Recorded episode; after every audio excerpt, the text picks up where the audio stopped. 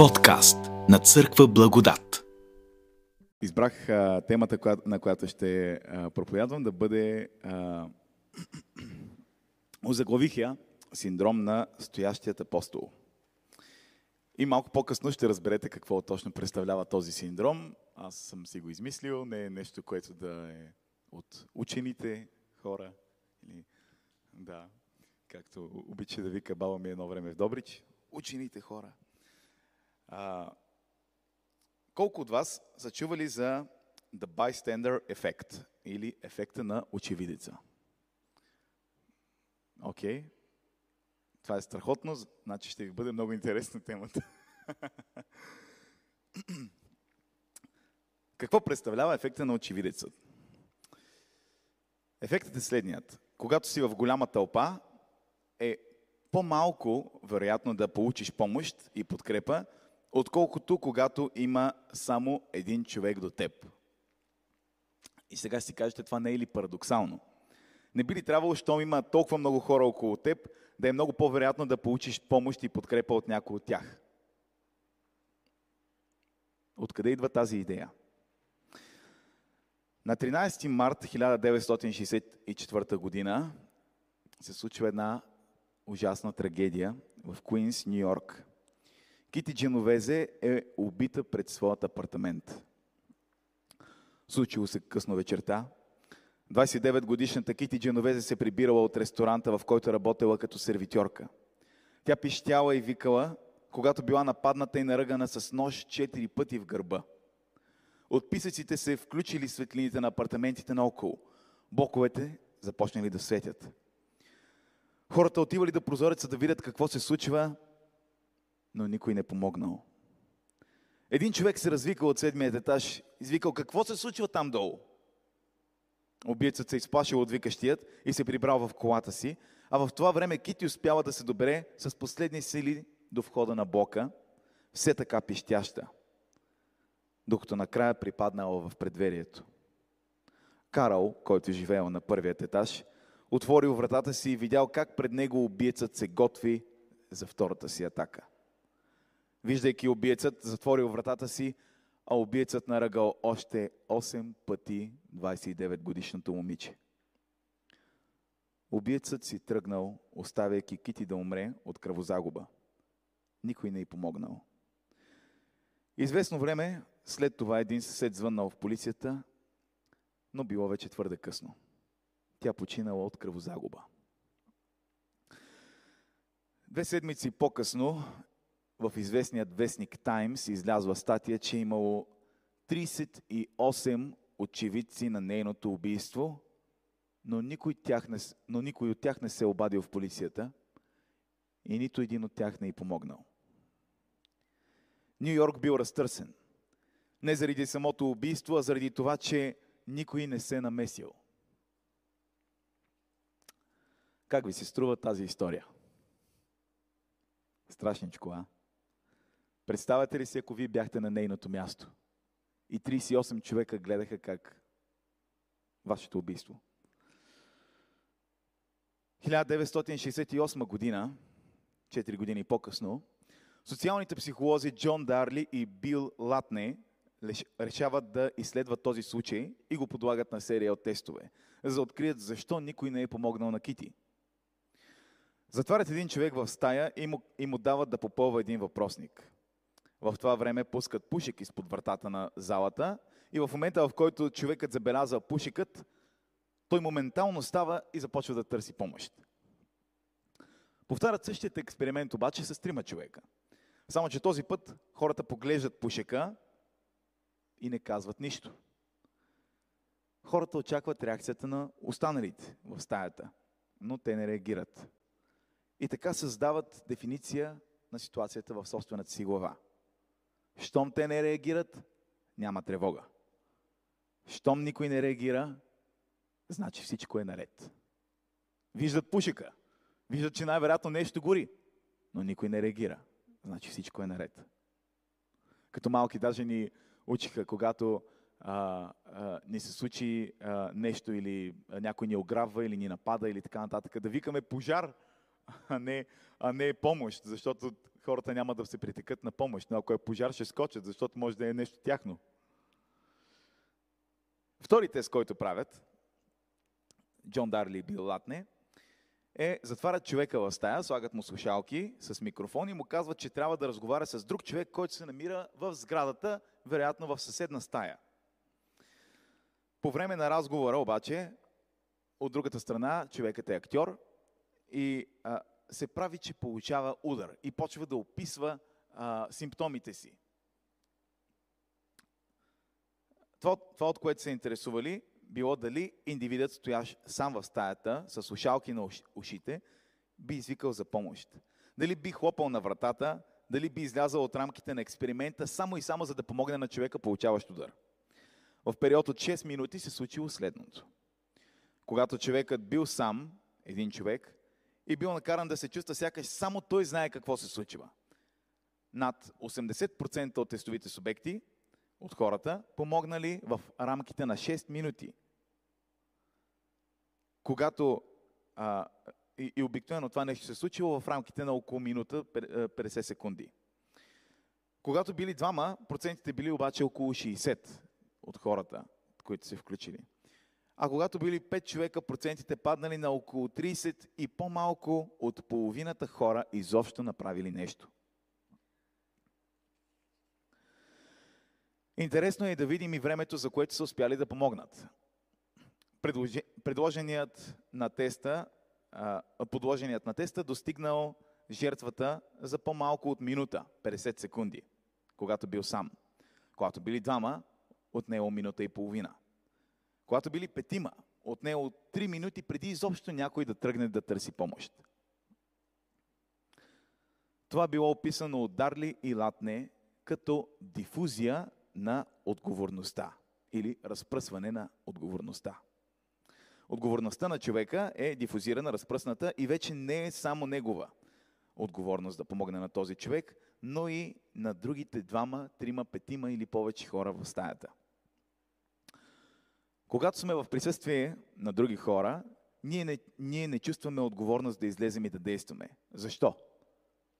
Казваме си, че някой все ще помогне. А когато никой не помага, ние се чудим, това ли е правилното нещо? В един момент моралът ни се променя в зависимост от нашата заобикаляща среда. И дори не е нещо толкова съзнателно, а по-скоро стресово, може би. През 2011 година се правят нови опити и се установява обаче, че този bystander ефект не е толкова ясен, колкото си мислим и има изключения. Например, ако жертвата е обградена от пасивни хора, да, ще наблюдаваме този ефект. Но, ако дори само един човек помогне, то всичко се променя. Данните сочат, че в момента, в който един човек се включи да помогне, след него започва да се включват и други, и други, и процента се увеличава радикално. Странно, нали?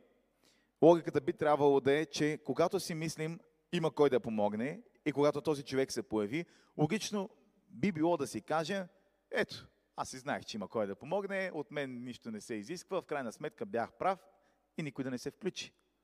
Но всъщност това, което се случва, е, че когато дойде някой на помощ, се включват още и още хора. Достатъчно е един човек да направи първата крачка. Знайки това, има две неща, които можем да направим.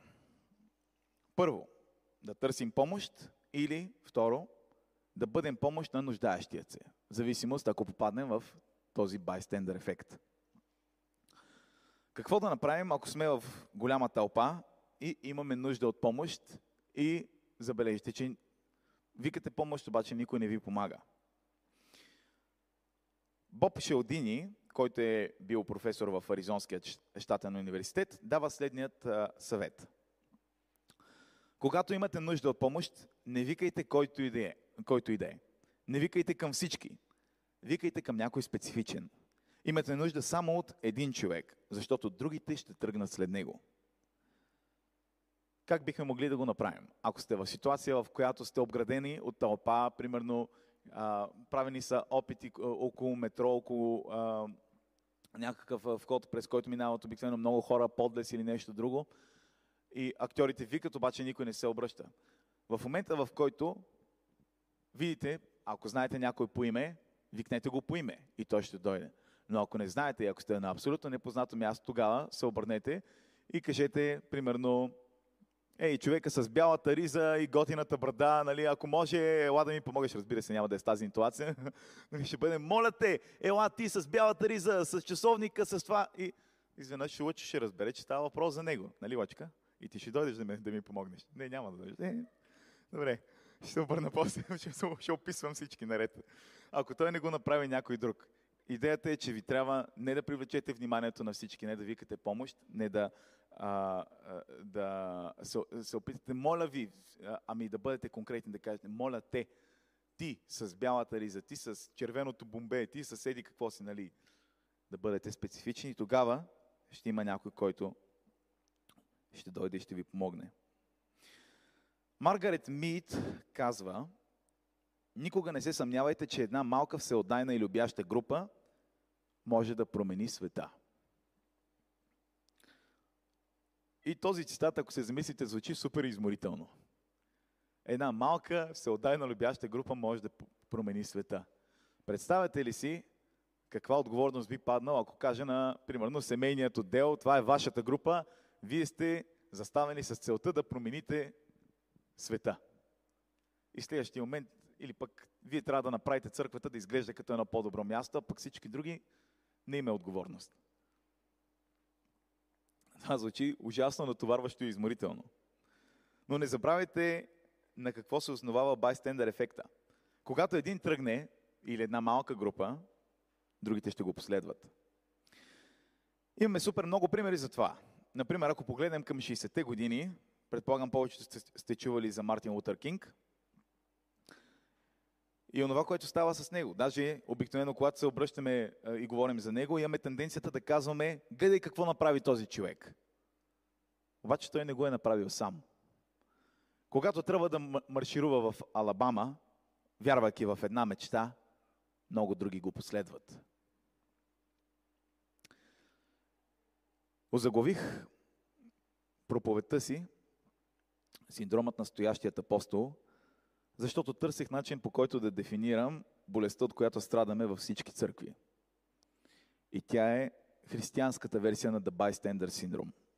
Ефект. Bystander ефект. Малко или много сме свикнали да идваме на църква малко на готово. И знаем, че всичко трябва да е поконец, хвалението, после молитвата на поклонение, даренията, проповед и така нататък. Идваме, получаваме с духовната дажба, слагаме тикчето, отидох на църква, прибирам се да обядвам и оттам насетне стигам и толкова. Сега си представете, че целият си живот апостол Павел го живее точно по този начин. Отива си на църква, нали, той е еврейн, пали си кандилцето, чете си турата и се прибира при семейството. Какво предполагате, че ще да се случи, ако апостол Павел беше живял целия си живот по този начин? Най-вероятно днес всички християни ще да бъдат обрязани, защото нямаше да има кой да, застъпи, кой да се застъпи за езичниците. А може би даже нямаше да бъдем християни, защото действията на Павел запалват целия регион около България. Знаете ли, че ако не бяхме християни, то най-вероятно все още щяхме да сме под турско владичество. И всичко това само заради един Павел. Защото той не е избрал удобството и комфорта, а е избрал да живее според Божието призоваване. В Яков 4 глава 17 стих, и това е нещо като краъгълния камък, върху който слагам тази проповед, се казва, ако някой знае да прави добро и не го прави, той си навлича грях. В Матей 25 глава, от 34 стих надолу, знаем едни доста известни стихове. Гладен бях и ме напоихте. В затвор бях и ме посетихте. Бог казва, тези неща, които сте направили на всички мои малки братя, на мен сте ги направили. Ако Павел си беше замълчал, когато Петър стоеше против езичниците, ако хората си бяха замълчали за робството, неправдата, правата на хората, свободата на тъмнокожите, правата на жените, словото да се проповядва и на езичници и прочие и прочие. Имаме свидетелство на толкова най-различни хора променили света, защото са се осмелили да се борят за нещо добро. И Бог благославя тези хора. Както пише и в тези стихове, които прочетохме. Бог благославя всички тези, които помагат. Затова го наричаме днес апостол Павел, а не просто Павел. Даже най-вероятно, ако не беше направил всичко това, никой нямаше да го помни. Нямаше да помнят неговото име. Но ще ви дам и друг пример. Цар Давид. Един страхотен чу, а, пример за човек, който а, преживява The Bystander Syndrome и го побеждава, тръгвайки сам. Първо царе, 17 стих, 17 глава, 26 стих. Кой е този необрязан филистимец, че да хвърля позор върху войските на живият Бог? Това се провиква Давид, разгневен от малодушието на треперещата войска. Дори царят се е скрил и не знае какво да прави. Саул. И Давид в този момент, който вижда тази гледка на позор за израелската армия, казва, нека не отпада сърцето на, на никого заради този.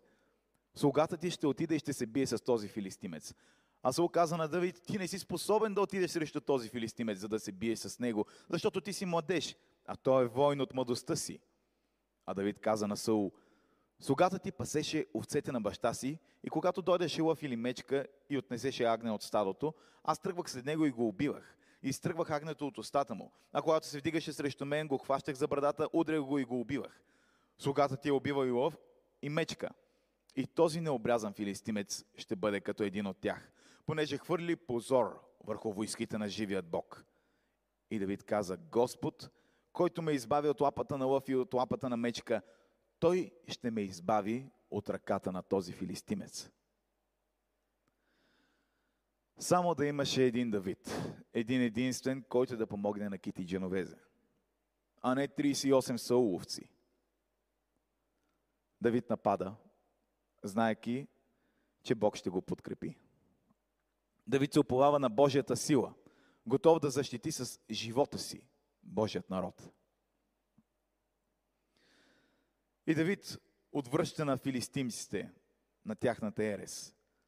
Ти идваш срещу мене с меч, дълго копие и късо копие за хвърляне, но аз идвам против тебе в името на Господ Седържител, Бога на Израилевото воинство. Днес Господ ще те предаде в ръката ми и аз ще те убия и ще отсъка главата ти. Тогава ще дам още днес твоя труп и труповете на филистимската войска, на небесните птици и на дивите животни и цялата земя ще ознае, че в Израил има Бог. И всички, които са се събрали, ще ознаят, че не с меч или копия спасява Господ, защото сражението е на Господа и Той ще ви предаде в ръцете ни. Сражението е на Господа. Давид знае това и Давид не се страхува.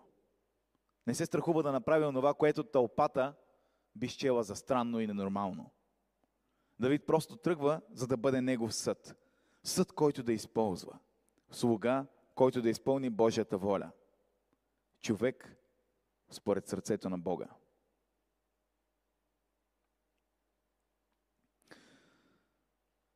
Не случайно ви давам примери с велики личности. Но тези личности не биха били велики хора, ако не беше Бог. И ако не беше извършил това в техния живот, не беше проявил своята сила. И те са вършили грехове също като всеки един от нас и те не са били перфектни. Но въпреки това, въпреки това, че те са осъзнавали своята несъвършеност, те са избрали да тръгнат, когато Бог ги е повикал. Когато са видяли, че има нужда от тях. Ако се замислим дори само върху историята на Павел. Павел е брутално бит, почти убиван и възкресяван обратно към живот от Господ, Бог. И въпреки това дал всичко за Божието поръчение. Давид е видял човек хулещ Божието име. И това го е разорило. Давид е видял треперещият безверен народ и това за него е било недопустимо.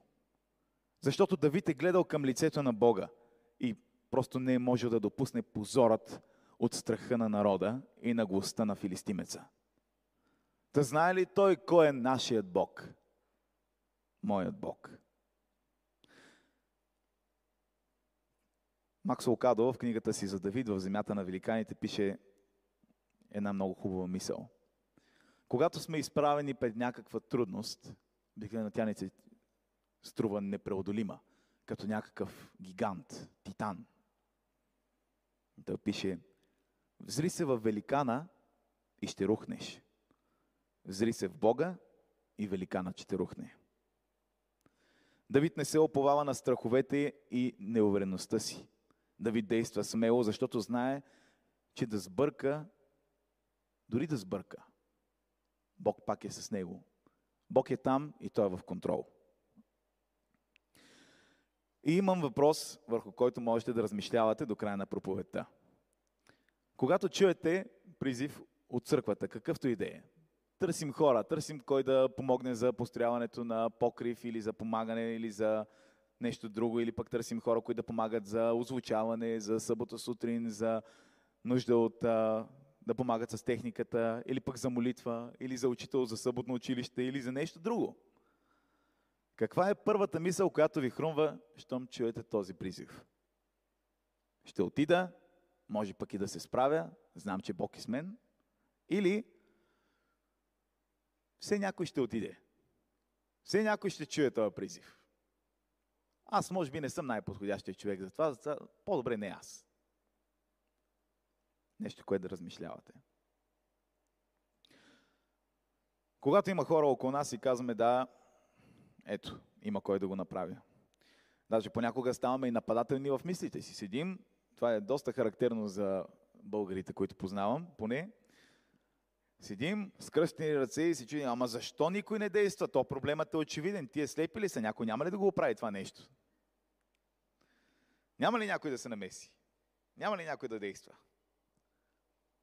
Казват, казват, че българите сме с робско мислене. Казват, че преди 100 кусор години не са ни освободили, защото вътре в нас ние все още сме роби. Затова и позволяваме да ни управляват корумпирани хора. Защото всеки чака лидер. Някой, който народът, на който народът да има доверие. Това го имаме и в собствената ни църква. Всички чакаме лидерът, който ще изкара църквата от съсухреното и порутено състояние, в което се намира. И ще й влее нови сили. Водачът, лидерът, председателят, царят. Цар. Евреите също са искали цар. И това е било огромен позор за Бога и огромна обида. В еврейската история виждаме, когато народът иска цар, Бог се разгневява. Първо царе, 8 глава. Се казва, ето ти остаря, а синовете ти не вървят по твоите пътища, обръщат се към Самуил. За синовете на Самуил. Народът се обръща към него. Затова постави ни цар, който да ни управлява, както е при другите народи. Това нещо беше лошо в очите на Самуил, когато те настояваха, дай ни цар, който да ни управлява. Затова Самуил отправи молитва към Господа. И Господ рече на Самуил, послушай народният глас за всичко, което ти казват. Защото те не отхвърлиха тебе, а отхвърлиха мене, за да не царувам повече над тях. Хората нямаме нужда от цар или лидер. Защото имаме нещо много по-велико. Някой много по-велик. Самият Бог ни води. И Той ни е казал кое е добро и кое е зло. Той ни е казал от какво да се въздържаме и към какво да се стремим. Той ни, е, той ни е дал пример с живота си. И все пак всички искаме лидер. Никой не иска да поеме отговорност. Всеки иска някой друг да води. Защо? Защо искаме лидер? Защото е много по-лесно да обвиниш лидера, когато нещо се провали, защото ти казваш, аз само го следвах. Много по-трудно е сам да действаш и сам да поемаш отговорност за постъпките си. Но Бог не иска лидери. Бог иска служители. Иска горящи сърца, пълни с любов към хората, готови да послужат на нуждаещите се. Бог ясно заявява на майката на Зеведеевите синове, ако помните историята, когато тя настоява да седнат от двете му страни. Тя иска те да са лидерите, те да са му дясната и лявата ръка, да няма никой над тях, освен Бог. И в Матей 20 глава, 25 стих се казва, знаете, че князете на народите господаруват над тях и велможите властват над тях. Между вас обаче да не бъде така. Който иска да бъде големец между вас, нека ви бъде слуга. Който иска да бъде пръв между вас, нека ви бъде роб. Както и синът човешки не дойде за да му служат, а дойде да служи и да даде живота си откуп за мнозина.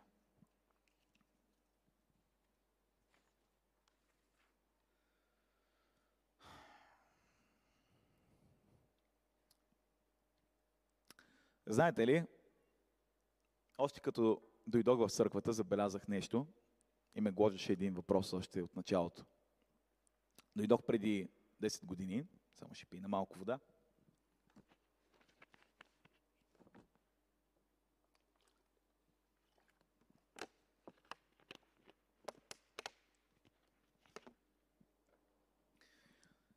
И вероятно и вие сте го забелязали това нещо, не знам дали ви гложди.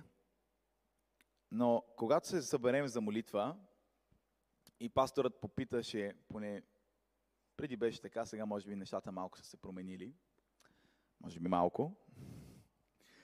Но когато се съберем за молитва и пасторът попита кой ще се помоли, винаги настъпваше неловко мълчание. В началото, понеже бях дошъл в църквата, вдигах ръка, макар и да не знаех точно как да се моля, но винаги ми беше голяма тръпка, защото това за мен беше едно от най-страхотните неща, които можеш да направиш. Огромна привилегия да говориш директно на Бог, особено от името на други хора. И всеки път да използваш все по-интересни прекрасни думи, с които да, се, да го достигнеш, да го прославиш и да се помолиш. И да се застъпиш с другите. И особено пък, като знаеш, че няма грешна молитва, и си казва, ще кажа това, което ми е в сърцето. Гледах обаче, че около мен хората не искат. Не искат да се молят. И се притесняват.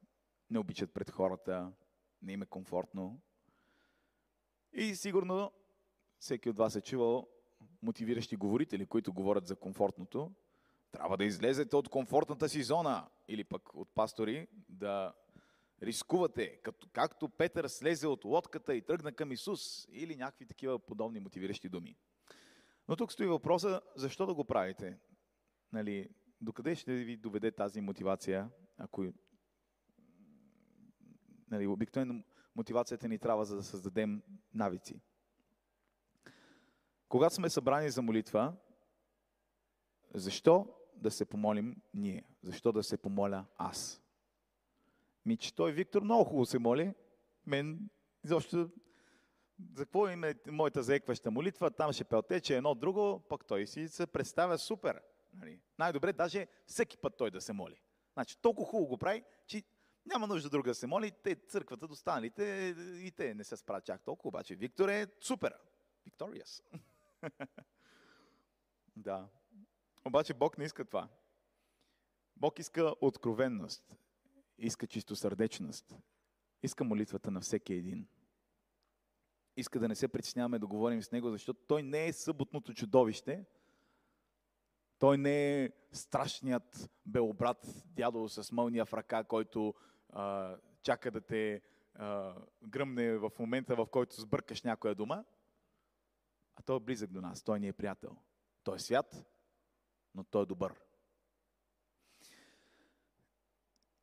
Божието поръчение, предполагам, всички го знаете, намира се в Матей 28 глава. 16 стих. А 11 ученици, ще прочита малко от по-рано, отидоха в Галилея на планината, където им бе заръчал Исус. Като го видяха, поклониха му се, а някои се усъмниха.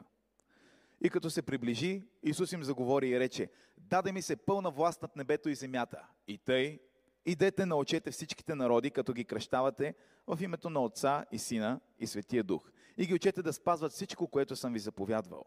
И ето, аз съм с вас през всичките дни до свършека на света. Не знам дали забелязвате, но тук се казва, че някои, когато го видяха, се поклониха, а други се усъмниха. И това смятам, че се случва в живота на всеки един от нас. Знаете ли, забелязал съм, че се молим много често за Святия Дух, за изливане на Святия Дух, да ни използва по някакъв начин. И същевременно имам чувство, че когато Святия Дух му дойде момента, иска да ни използва, ние сме, о, не, не, не, не, не, сега не е момента. И за мен това е доста равносилно на хулата против Святия Дух. Защото ти в един момент решаваш, че знаеш по-добре от Святия Дух. Знаеш ти по-добре какво той иска, ти знаеш Божието намерение и не, не откликваш на Святия Дух. Дори съм се замислил как в нашата църква до толкова ни е страх от Божието проявление, че ако сега дойде някой обладан, никой няма да отиде и да му положи ръка и да изгони бесовете от него. Аз включително. А пък, ако дойде пък някой, който се обяви за адвентен лечител, най-вероятно ще кажем, че е шарлатанин и че няма начин да лекува хора. Нищо, че Бог не е призвал да лекуваме хора. Смятам, че до толкова ни е страх от това да се излеземе от коловозите, че Святия Дух е спрял да действа. И че Святия Дух се е отказал от това да ни убеждава и да ни променя Божията воля. Тази година се случи едно огромно чудо, което наистина приписвам на Святия Дух и това беше а, изцелението на нашия пастор. И видяхме как, когато хората са обединени в молитва, сигурно са се молили над 300 човека за нашия пастор, и той оцеля, и той, и той се възстанови по чудоден начин. И това е страхотно, това е невероятно. Но колко от нас биха дръзнали, когато видят нещо, което Бог ги е призовал да направят и описано ясно в Библията, биха го направили. Не ни ли е страх всички от, от свръхестественото? Няма ли в нас съмнение, както при хората, които се покланят на Бог? Едните се поклониха, а другите се усъмниха, когато виждат Исус да се възнася.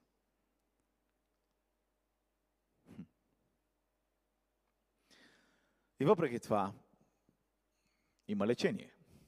Както разбрахме, байстендър ефекта има същото лечение, което има и синдромът на стоящият апостол. Когато видите нужда, бъдете първият, който направи първата крачка. Когато видите, а, когато пък вие сте в нужда, бъдете този, който вика конкретно към някой. И затова бих казал, че това е със сигурност наш проблем, може би, а, доста вероятно, а, защото може би не сме намерили най-точния човек, когато да повикаме, когато сме имали нужда. Но и също времено ние не винаги знаем а, хората, които организираме богослужението или които сме поставени на някаква функция. И също така църквата не е задължително просто едно богослужение. Ние сме общност, ние а, имаме нужда да говорим един с друг, защото в момента само аз говоря. И реално всеки от нас има нужда да се видим. Сега виждам Цецко и Дори, с тях се радвам да се видя. Виждам много приятели. И това е време, време, което със сигурност не ни стига да дойдем за 20-30 минути. Ние имаме нужда от това да подхранваме отношенията си, имаме нужда от това да, а, да а, говорим един с друг, имаме нужда от Словото, имаме нужда да го тълкуваме заедно. А самото ни богослужение по никакъв начин не бих казал, че стига. И за да изграждаме една църква, всеки един от нас трябва да помага в нещо такова. Тая година се мис... доста размишлявах и се чудих защо при положение, че от една година имаме младежка група, която от време на време си прави почивки, но защо никъде другаде в нашата църква не се създаде група за времето, в което имахме пандемия? И осъзнавам, че може би може би се чувстваме далечни един от друг. Може би е, не сме изградили приятелства, които сме могли. Може би, когато Бог ни е дал възможност, сме закоравили сърцата си. И ви насърчавам, няма нещо по-хубаво от това да се съберете с приятели и да хапнете някъде, а пък още по-хубаво, ако хапвате от Божието Слово. То е хляб за вечността. И сега, когато знаете какъв е синдромът на стоящият апостол, или the bystander syndrome, ефект, и какво да направите, имам въпрос към вас. Какво ще направите днес, сега, за да помогнете на другите? За да докоснете нечие сърце? Какъв слуга ще бъдете и как ще промените света? Амин.